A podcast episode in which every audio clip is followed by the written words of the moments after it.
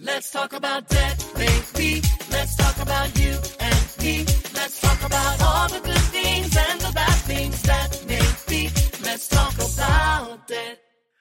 Welcome back to the Life After Debt podcast. I am super excited to be back with you again today. Oh, yes. Ryan. This is two in a row.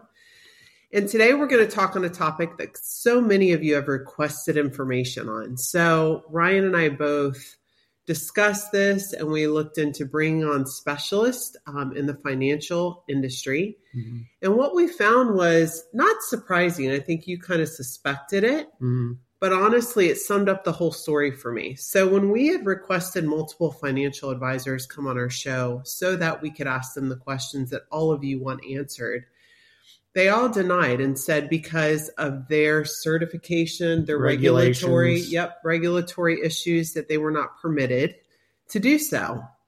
Mhm. And I just found that very telling. Yeah, I mean, um, I, I don't know. It, it- regulations sometimes aren't even common sense, but uh, there's regulatory bodies, and then there's the brokerages themselves that don't like for financial advisors to be out communicating to the public for whatever reason. So, yeah, we had to go to Plan B. Which plan B isn't that bad, ladies and gentlemen. plan B is what taught Amber everything. And he was my financial advisor uh, when we first met in every spectrum possible. So, all of the questions that you all wrote into us, um, he taught me all these things. So, you know, a little bit about Ryan and his background. When I met him, he was coming off a position that he had with Edward Jones as a certified financial planner. And I think it's important to mention what does that mean to be a certified financial planner? Because you've studied for like a year to take your Series 7. Is that correct? Yes. So um, there's different levels of um, certification for Mhm. financial planning, and um, I had done the Series Seven uh, variable annuities, uh, life insurance. So it's a typical um, uh, series of certifications you get to be able to sell uh, licensed securities to the public, and so. Um, as Amber mentioned, I was with um, Edward Jones, which is a conservative Midwestern firm, and um, I learned I learned a lot um, through that process. Took me nearly a year to get uh, to get to the point where I passed the Series Seven examination, and um, ran my own Edward Jones office for a while. And um, interestingly, um, I ended up not sticking with that uh, for reasons that maybe I'll share here in a little bit. But um, yeah, that's uh, I figure. Well, if no one else is gonna, no one else is gonna do this. I guess I'll step in and um, answer some questions and hopefully be able to uh, maybe uh, remove the veil from this whole financial planning thing a little bit because it can be intimidating. It is so intimidating that only 35% of US people, Americans, are actually um, engaging with a financial planner. Mhm. And I did some digging to see, like, why is only 35% of the population utilizing the resource of a financial planner? And one of the biggest reasons I found astonishing was that because they have access to all this information online. Mhm. And I know it's so easy nowadays to go online, type in a question, but the real question is is how good is the information that you're extracting, Mhm. right? And where is it coming from? Because there's so many paid ads or you know things are going to be at the top based on what they're paying to be at the top, so you never Yeah. really know if the financial information There's a lot of garbage out there. Right. Yeah. The second reason why people were hesitant and why only 35% work with a financial advisor is because they think it is just for people wealthy individuals, people Mm. with money, and they they feel there is a cost associated with working with a financial planner. Yeah, that's interesting. Um, this would be a good place to put in the anecdote about my experience at Edward Jones. Um, when I was at Edward Jones, I opened my own office, and um, you know, in the first year, I had my regional manager call me, and he said, "Ryan, I've got good news and bad news. Uh, the good news is you've opened more accounts than anyone else in the region." And I said, "That's great. What's the bad news?" And he said, "The bad news is none of the people you're opening accounts for have money." And um, I said, well, aren't those the people that need us the most? And, you know, I think uh, Jesus taught on that. I mean, s- sick people need a doctor, not well people. Right. And um, so I've always believed in uh, this notion of uh, getting people started in saving, Mhm. and um, that didn't fit very well with the brokerage houses because they do like to deal with wealthy people because uh, the fees are a lot higher. So um, that's when I knew it was time for me to exit the business because I had a heart for people that either didn't have money or were just being introduced to savings as a lifestyle. And as a whole, I don't think that there is a resource out there for people who are either coming out of a lot of debt or have just filed bankruptcy. I know we had a lot of responses on our questions that we asked to our listeners and viewers, which was, you know, what are some of your biggest concerns around finances? Mhm. Um, and they gave us a plethora of answers, but one of them was, you know, it- how do I rebuild myself after Mhm. coming off of debt? And, and chapter seven specifically, and I know that's an area that you and I are very familiar with, with filing bankruptcy in 2008 um, in, on our own world. Mhm. So, you know, I just am so excited for you to give them some nuggets that they can leave today and immediately put into place. I think that's the most important thing is out of all the questions that we received, my desire is that Ryan's going to be able to give you some tools for your financial toolbox so that you're not going to need a, a financial planning firm, so to speak, that you're going to be able to put these into practice like today when we get done because that's the biggest piece of it is don't wait right Mm. Yeah, no, definitely not. Um, you know, I think that I think that there is a place for financial planner um, for anyone and everyone. Um, you know, and if we were having a conversation about is a financial planner a good idea or not, um, I would absolutely say yes. Um, uh, he or her uh, is a good idea, and I'll tell you why. Um, because there are potholes in this journey and um, there's ups and downs and there's market fluctuations and i really look at a fin- financial planner as someone that can forecast out into the future look 20 30 40 years out help you determine an objective. But then along the way there's going to be a lot of stuff that happens in life. And when that stuff happens they're like hey don't forget stay the course stay the course stay the almost course. like a coach. It's a you took the words out of my mouth. Um, if you replace the word financial planner with coach, uh, it really is someone that not only can um, help you formulate a long term goal, but then uh, determine the course of action to get there, and then help you stay on track. One of the hardest things to do um, in this lifetime uh, and having financial discipline is staying on track. It's not a whole lot different than working out or anything else. Like um, there's times we just want to say, I really want that new toy, bag you know, whatever the it is for Mhm. you. And um, but when you have a goal and you have a coach, it's like, you know what, I'm gonna forego that for the moment in order to stay on track with the objective. So I do think there is a place for everyone, regardless if you're just starting saving or a multi multi millionaire. There's a place for a financial planner. so let's go to the questions so you can answer some of these Okay. the first one that we asked our listeners and viewers was how many of you have a financial planner what do you think the percentage of people we asked on our audience what do you think the answer was Probably somewhere 30, 40%. I would say 27% said yes, they have a financial planner. 73% said no. So, and probably what's stopping them, if if I had to guess, it's centered around right now I can't even think of a financial planner because I've got to get out of debt, Hmm. right? I Yeah. mean that is our that is our audience. Those Mhm. are the people that are keeping up with us to know how Mhm. to exit that. So, I just wanted you to touch on that briefly for people who are struggling today with Mm-hmm. credit card debt and think, I can't even think about this right now because I'm in so much debt. Yeah. What would you say to that? Well, it says a lot. I, I think that those statistics, which by the way, our viewership is in alignment exactly with the national statistics.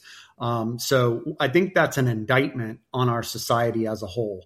Because when someone hears the term financial planner or financial planning, uh, it's synonymous with savings. And what's the sense in having a conversation about savings when I can't even pay my bills every month and I'm having to subsidize my income and my lifestyle with credit cards or a line of credit. So um, it's true. Uh, the financial house does need to be in order, before you can be generating a surplus in your household. And if we boil this down like to the most basic simple terms, when you're talking about financial planning, it's really this is a very fancy and there's a million terms for it, fancy way of talking about saving. You know, and that's what I want to encourage all of our listeners and viewers to be starting to claim for themselves and claim for their household is I'm not a spender, I'm a saver. And that is a radical transformation. And even though everybody's like, oh my gosh, how do I get out of this mess? How do I get out of this mess? Honestly, it starts with a decision in our minds mm-hmm. of how I'm going to live my life because consumption is a way of life in this country. We run a hugely grossly negative budget nationally. Um, I've said it before. It's not modeled from it's not modeled from the top. Uh, from our from our government, from our uh, even at the state level, a lot of mm-hmm. time, and so we have to we have to make a decision that I'm something's going to change. I've got to break the cycle. So the first step in in flipping your script is to make a decision that I am now a saver. I'm not a spender. And once that clicks, we can now start talking about where can I start cleaning up some of my spending habits? Where am I spending money I either don't need to be or uh, I shouldn't be? And also, there's two sides of that equation, right? It's there's uh, to the surplus equation. There's how much we spend and how much we make. So to really flip your script and accelerate your capacity to save, uh, you need to cut expenses and increase household revenue. That's what will accelerate that process. And um, you know, if you're already at a point where you're drowning in debt, then that is a great opportunity to have a clarity call with Amber or our team and let's start talking about what is the landscape of your debt and then formulating a strategy to start getting rid of it. It's not about shuffling it from one pocket to another. Right. Right. There's there's all these programs that, you know, either reduce interest rates or um, hey, let's lump them all into one loan. No, loans are the problem. Uh, what we need to do is eradicate the debt. Mm-hmm. We need to eliminate the debt. And so that's the place to start. Um, once you make a decision that I'm a saver, not a spender, mm-hmm. I'm not gonna I'm not gonna be a consumption fiend anymore. I'm going to start focusing on saving. And by the way, if you are able to save one dollar more than you spend every single month, you're a saver. And that's that's a surplus. And that's a place to start. Some people start think, you know, I need ten thousand dollars a month or I need ten thousand dollars a quarter. A hundred dollars a month is a big deal. And that's one of the first things I ever heard in my that set me on this course when I was 14 years old was I read a stat that if I saved $100 a month from the time I was 14 till the time I was 26, that's 7% interest compounded, that by the time I was 64 and a half years old, it'd be $1.2 million. And when I heard that, my mind exploded. And I opened an IRA that year. I opened an individual retirement account that year and I started saving. And it was like, for me, that was the biggest breakthrough moment. So think starting small and not starting big. Well, and I was going to say to that point, I think that's what people in debt or those who are watching that are like, I just can't do anything right now. I actually think it's less about the amount and more about the habit of actually moving something over into an account that you're committed not to touching. Mm-hmm. And I even go so far on the clarity calls to share with people that you know, when we say this about savings, I think people have this misunderstanding with savings that it's just over in another account, but you can still use it whenever you want. Mm. Right. Right. And I always say before you even start adding to that account, make a list of your definition of what what is your emergency? What is mm-hmm. a true emergency? Mm-hmm. And make a list of that so that you have to refer back to it before you tap into that money, mm-hmm. right? To make sure it's in alignment with your commitment to, hey, I'm flipping my financial script today. Yeah. So even if it's a dollar, like right. you said, even if you had to start today and you have so much debt you can't even think about it, and you say, you know what, it's not about the amount, it's more about the new habit I'm going to put into place. Start with five dollars. Mm-hmm. Five mm-hmm. dollars mm-hmm. a month. Yeah. Just commit to opening the account. Mm-hmm. You could even open. What's your thoughts on the high yield savings accounts? You know, that's that's fine. Um, the, any any type of savings account that's earning interest, um, the more difficult it is to access and use. Right. I don't want a debit card associated with my savings. That's right. I don't want a debit card associated with my money market. And so I, I want some one layer of protection Mhm. between me and the money.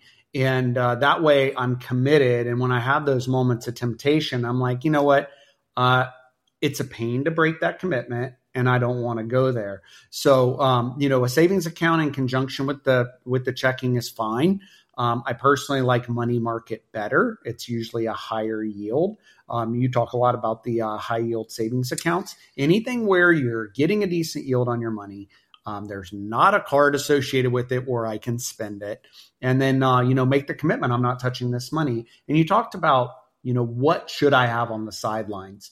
Uh, I really think a good rule of thumb for the general American household is to have three months of living expenses um, on the sideline in a savings account or a money market, not in a checking account, uh, that is set aside for emergencies, you know, and that is like flat tire money, that is new transmission money, that is um, got laid off at work money. That's that is real, like a real um, unexpected emergency that now we have we have this little slush account Mhm. that if something goes the wrong way, we do not have to resort to utilizing high interest credit cards. And it's really interesting what happens with just doing that exercise because I don't know if you remember, I'm sure you do remember when we first met. I obviously was living paycheck to paycheck, single mom, Mhm. struggling. And you're like, I'm going to teach you how to save. And I said, Well, I've never saved before. so, like, I'm not used to this. Mhm. And I wasn't really buying into it. I Mhm. just didn't understand. Mhm. But then when I started doing it, I became like, oh my gosh, I just want to keep growing this Mhm. more than I want XYZ. And then it became fun. Right. I remember you saying that. Yeah. And it's kind of like this light bulb moment because you never think it's possible until you just start doing it. Yeah. And it sounds so simple Mm. to those, but this is coming from someone who had no idea how to save. And I truly said it, and you said this, said it and forget it. Mhm. I still don't even know how much is in there. hmm No, that it's it's a it's a mind shift, and um, when you say saving, it doesn't exactly sound fun. Um, you know, trips sound more fun, Mhm. and and uh, boats sound more fun, and new TV sounds more fun. But I think everyone will be really, really surprised. Those those that haven't been savers before, that haven't committed to saving as a lifestyle, um, just how contagious it is. Because there's something really special about the freedom that having a nest egg uh, allows, Mhm. um, and and the freedom starts in our psyche. Uh, you know, where uh, I could do that if I wanted to, but I choose not to. I could go on that trip. I could upgrade that cabin, but today I'm not going to. You know, and then it gets to a point where it's like I could upgrade that cabin, and you know what? On that cruise, and um, and I'm going to. And so uh, it's not that you're it's not that you're trying to uh, you know be frugal McDougal forever. No, you're Um, not. You know, I mean, the goal is let's get to a point where you have a certain lifestyle now, Mhm. and you're gonna start saving in in order to level up that lifestyle within three years, five years, seven years, ten years, and every one of those different uh, flashpoints is going to look different Mhm. than it does today with with uh, with your standard of living is what I'm talking about. So saving that it's a mindset first because the mindset will lead to behaviors. Right. And I think that once someone gets started, it just like anything else, just like exercising or anything else, it becomes easier and easier to the point to where it is the lifestyle you've chosen. Mhm. And I think they, they talk about this a lot. And I read this article that everyone has an inflection moment. Hmm. It's where they reach this moment, they're like, I'm done. Mhm. Like, I'm not doing this anymore financially. Mhm. But unless there's actions and tools in their toolbox to flip their script at that very moment, Mhm. they just don't know how. But Mhm. they have it.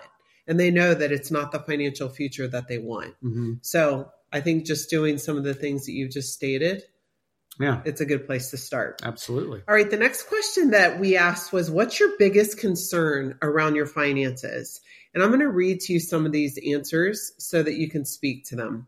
Some uh, talked about credit, you know, their credit score, others retirement plan and building wealth, um, recouping after a Chapter 7 bankruptcy, uh, combining money. So, unity in marriage, which I know we've talked about before in previous episodes, investing, and then taxes. Mhm. So, do you want to speak to some of these? Sure. Um, I think that um, you know there's there's kind of an order there. Um, there, credit is the first one. So um, obviously in this country, we are credit mongers. We love credit. We love being able to to spend someone else's money and kick that kick that liability down the road. Um, however, as a lot of us know, it is a slippery slope. Um, and it's funny how many people call us that um, are at a financial inflection point that still consider credit to be the priority. And I say to them all the time, um, credit isn't solution. Credit is your problem. And, um, you know, you have a debt problem and more debt is not the solution. So the solution to a debt problem is not, not, not more debt. Right. right. You have to, you have to cut the head of the snake off, which is stop getting new debt, stop desiring new debt and get rid of the current debt in order to uh, open up the ability to uh, you know start afresh. So um, the credit, um, having credit extended to you, um, it's uh, if you're in a situation where you're already healthy financially, um, then uh, credit really isn't an issue. You've got Right. assets, you've got um, a good credit score, you've got income. Debt to income You can, you can get credit. Mhm. Uh, and so the question was a little a little generic, but uh, you know if it's if it's a if it's a question of how do I improve my credit, the best way to improve your credit is to pay down your credit lines. Um, and if you're already at the point where you're in the 500s, low 600s on your credit score, then um, you should seriously consider uh, getting rid of the debt altogether. Mhm. And, um, you know, once again, I would point to a clarity call uh, and have a conversation. This is a, I know this is a hard conversation to have. Uh, it's very private, it's embarrassing, but uh, at the point where you're at the credit breaking point, you've you've got to have you've got to have someone an ally along with you that knows how to deal with those problems. Yeah, and I love having those conversations because if anything, I think that we love creating a space for people to share without the shame and guilt associated. And honestly, I think the country as a whole, it, it's all part of the game of making us think so highly of some score that they, whoever they are, Right. they give us, Mhm. right? Mhm. And we will pay at all costs to keep a score intact that we can't even use because we couldn't afford to buy another thing hmm that's the very like the part of it I can't comprehend. And Yeah. I walk people through that and they're like, yeah, you're right. What what could I use it for even if it was great? hmm So I think the first step to your point is get yourself out of the death that you're in. Don't think about the score. Just worry more about the amount of money that you owe and get to the bottom Yeah. of that quickly. Yeah, I agree. Um, as far as uh, retirement, Yep. uh, retirement is, uh, you know, um, it's something that it takes time. Um, it takes time to set aside savings. Um, you you know, there's all of these specialized retirement vehicles, and that literally could be one whole episode on retirement. Um, you know, what is the best retirement vehicle? Generally, companies are going to extend 401ks. Um, a lot of times they have matching funds. You put these dollars in, we'll match up to a certain amount. Which you Uh, should absolutely do. Right? max out max out your 401k to the highest possible extent. Um, generally, they have relatively conservative investments um, that you can choose from to invest in those. Usually, mutual front funds, which is a bundle of stocks. Um, that's that's a really great place if you're self-employed uh, or your company does not offer those. Then um, IRAs are a great choice. Uh, it stands for Individual Retirement Account. Um, the Roth IRA is generally considered the the premium in class because you uh, you're at the end when the money is starting to take out when you retire, um, you get to take it out tax free. Um, that's a huge benefit because uh, all the gains that you've had over those years you do not get taxed on. So Roth IRA, if you're self employed. Um, a SEP out, a SEP IRA allows you to contribute more annually, so you can accelerate your retirement savings more quickly. So uh, for those self-employed out there that have have money, um, with the SEP IRA, you get the benefit of being able to write off your contribution, and depending on how much money you make, um, you can you can set aside quite a bit annually into a SEP. And uh, once again, you have all investment vehicles available to you to choose what the underlying um, asset is that you can invest in. So, um, retirement, uh, just do it. Um, once again, I talked about that $100 a month. If you're just starting saving, then a good place to start is open a Roth IRA and, um, you know, contribute something up into the maximum monthly. Uh, and the key here is something called, you know, um, DCA, dollar cost averaging. And that is basically a contribution monthly, which you're entering the market monthly at varying different levels of the market. So um, that's where I would start. Maxing out 401k. Where can they do that though? Like if they want to establish that, I Yeah, know, you know, sure. they can do online. Do you have any recommendations? Well, the 401k could be through your employer. Okay. So you would approach your human resources or whoever handles Mhm. that, do it. Um, if you're not, and uh, IRAs, you can either one, uh, find a financial advisor um, in in your community.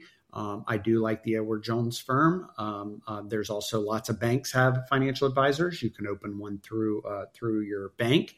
Um, and uh, lastly, you can also go to a firm um, like Fidelity.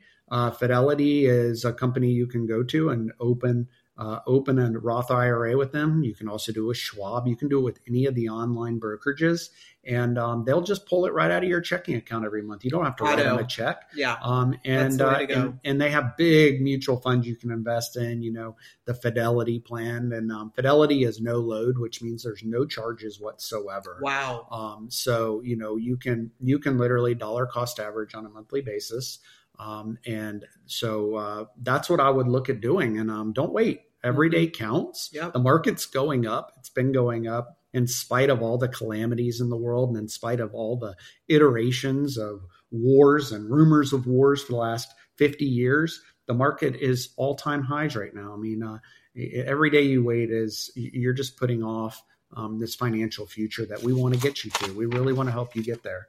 And I know you talk a lot about about these accounts, but I also know just because we talk about this a lot that real estate is still a, a good play for retirement. Mm. So, just summarize, you know, is that a second tier to all the advice you're giving right now or you know, how do you how do you include real estate when you're thinking of your retirement plan? Yeah, that's good. Um, you know, if you're talking about actually, there's something called a self-directed IRA, um, which uh, permits you to hold a lot of alternative assets in Mhm. your IRA. So, let's say you have uh, five hundred thousand dollars in your IRA right now, and you really were ready to divest out of the market. Maybe you're a real estate bug like me. You can actually open a self-directed IRA um, and they permit you to own real estate in your IRA. So you could buy a five hundred thousand dollar duplex that generates monthly um, uh, monthly income. It all channels into your IRA. Um, they allow you to hold gold and silver, precious metals in the IRA. There's really a lot of options Wow. um, uh, for for the self-directed IRA. So that's a little bit of a um, you know uh, maybe 201 level class. Um, not a lot of people know about the self-directed IRAs, but uh, it's a good vehicle to own real estate uh, in your IRA. So um, it's you know real estate's real estate's a winner. And you've got the appreciation of the real estate in the IRA and also all the income generated through passive, you know, Yeah. things that you but you just can't touch it. Uh, yeah, but it's all tax deferred. So let's Yeah. say you take that five hundred thousand I was just talking about. Yeah. You bought a seven hundred thousand. You know, you, it went up to seven hundred thousand in value. You liquidate the asset. You don't pay any capital gains on the two hundred thousand dollars because it's in the IRA. Um, and then you take that money and you roll it up into your next property. That's good. Mm-hmm. So one of the questions that I asked was, um, how much do you need to retire? That's a loaded question. I know, that's but really tough. People really responded as if they didn't see an end in sight. Like Yeah. they never think it's possible. Mhm. And so on average, I know it is different for everyone. it's, it's lifestyle driven, right? Um, it, it- how much someone Yeah. feels like they where do you want to live um, what how much do you want to travel uh, what what kind of car do you want to drive? Uh, may for someone that was living a simple lifestyle you know uh, a few hundred thousand dollars could do it. And you could generate you could generate you know um, a thousand or two thousand dollars a month in income to subsidize your social security. Um, someone that has uh, a little more um, a higher higher standard of living or um, just a life you know a lifestyle that's more than um, more than four or five thousand a month, um, they're they're going to need they're going to need a lot more money to be able to generate an income off of your retirement savings. So the whole idea when we talk about retirement is that you've got a nest egg, you've got a chunk of money or what we'll call the principal um, amount that you're able to then generate income um, without tapping into the principal. So that's the idea. If I've got a million dollars in savings and I can generate you know, uh, $60,000 a year in income off of that, and I never touch the million, then that's sustainable for a really long time. It's sustainable until um, I pass away. So the goal is to, um, uh, you know, have a big enough nest egg to generate a fixed income, but your Never principal is secure. principal. That's the idea. So you kind of have to back your way into it Yeah. by how much do I want at retirement age? Some people may want to retire at 50. Some people may want to retire at 65. Some people may say, you know what, I'm going to work till I'm 80 years old. Um, and then so that that kind of changes the the equation a little bit too, uh, because it, it that now you're talking about how long am I going to be retired, right? When when do you think you're going to retire? Well, What's your like objective and goal? I I don't I don't think we'll ever retire. Yeah. because we like helping people. Mhm. And so I think that there'll always be some type of ongoing interest. However, um, there there are certain things I don't want to do forever. Um, and you know, um, and I won't elaborate on that. But uh, I really think that a good kind of a good shot on goal for us is when all the kids leave the house. Yeah. Um, I I want to be in a place where we can travel and see them. We can Mhm. start thinking about um, spending some time um, traveling more to uh, to destinations we want to go to. hmm Um, I want to be a lot freer at 55 than I am now. Totally. Um, and so 55 isn't far away. I know. I just Um, want you to know. yeah, and and so that you know that, but the thing is, we can't start planning for life at fifty five Right. at fifty four. Um, we have to start thinking about life at fifty five at forty eight. Um, so uh, I mean, you know, we start making decisions now that are going to put us in a position to uh, to live the life we want at these at these predetermined intervals. So um, you know, everybody's got a little different idea about what they want their future to be. Uh, if you would have asked me that, you know, 30 years ago, uh, I wanted to be retired um, in Costa Rica by the time I was 30. Well, we actually You said know, 40 though. Remember you know, yeah. Well, you know, when I was when I was 20, I would have said I want to be retired by I'm 30. You know, by the time I was almost 30, and we, then it was like, okay, okay, I'll uh, we'll we'll do 40.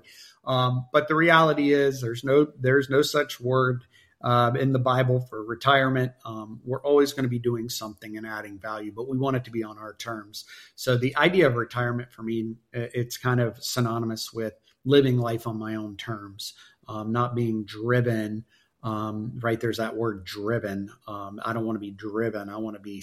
I want to live a spirit led life that is free and not feel driven uh, by the by the bills and by the weight of um, you know this this prison I've built in myself uh, that drives me to have to uh, you know stay a slave to the grind. I want to break the wheel, Mm. you know, and so by mid fifties, I, I want the wheel to be broken and I'm living life on my terms. But as long as kids are at home, the wheel is uh, the wheel is the wheel. Mhm. So you keep doing what you do and doing the grind. Yeah, and you know, as we wrap this up today, because we have so much more we could talk about, and there No. were so many questions, and we'll try to answer a lot of those online also. But you know, it doesn't matter where you are today, Mhm. right? Because we filed bankruptcy Mhm. and we flipped our script. Mhm. Like it is possible Mhm. to completely flip your script financially. You just have to get to that moment to where you say enough is enough. So whether it's set a clarity call, meet with a financial planner like Mhm. you suggested, whatever it is, you've got to do something different than what you're currently doing, Mhm. right? Geo, go. Uh, Yeah. You have to do something, take action. Yep. If nothing changes, nothing changes. And if I were going to leave everyone with like one action item, one action item, um, you know, after this after this conversation, it is around the DCA principle, the dollar cost average. Uh, set something aside every month, no matter how small it is. Get it pulling out of your uh, checking account and um, investing in a mutual fund. Um, set up that fidelity account and just start somewhere Mhm. uh, it's going to be so empowering. Uh, it's it really just the act of doing that is Yeah. going to change everything because at that moment you made a decision to be a saver, and once you make a decision to be a saver, all of your actions will uh, be more in alignment um, and be more consistent with that decision. Mhm. So it's commitment and consistency. You make a commitment, you're more likely to act uh, you know, in a consistent manner towards that decision. So that's the action point. Just make a decision to do it.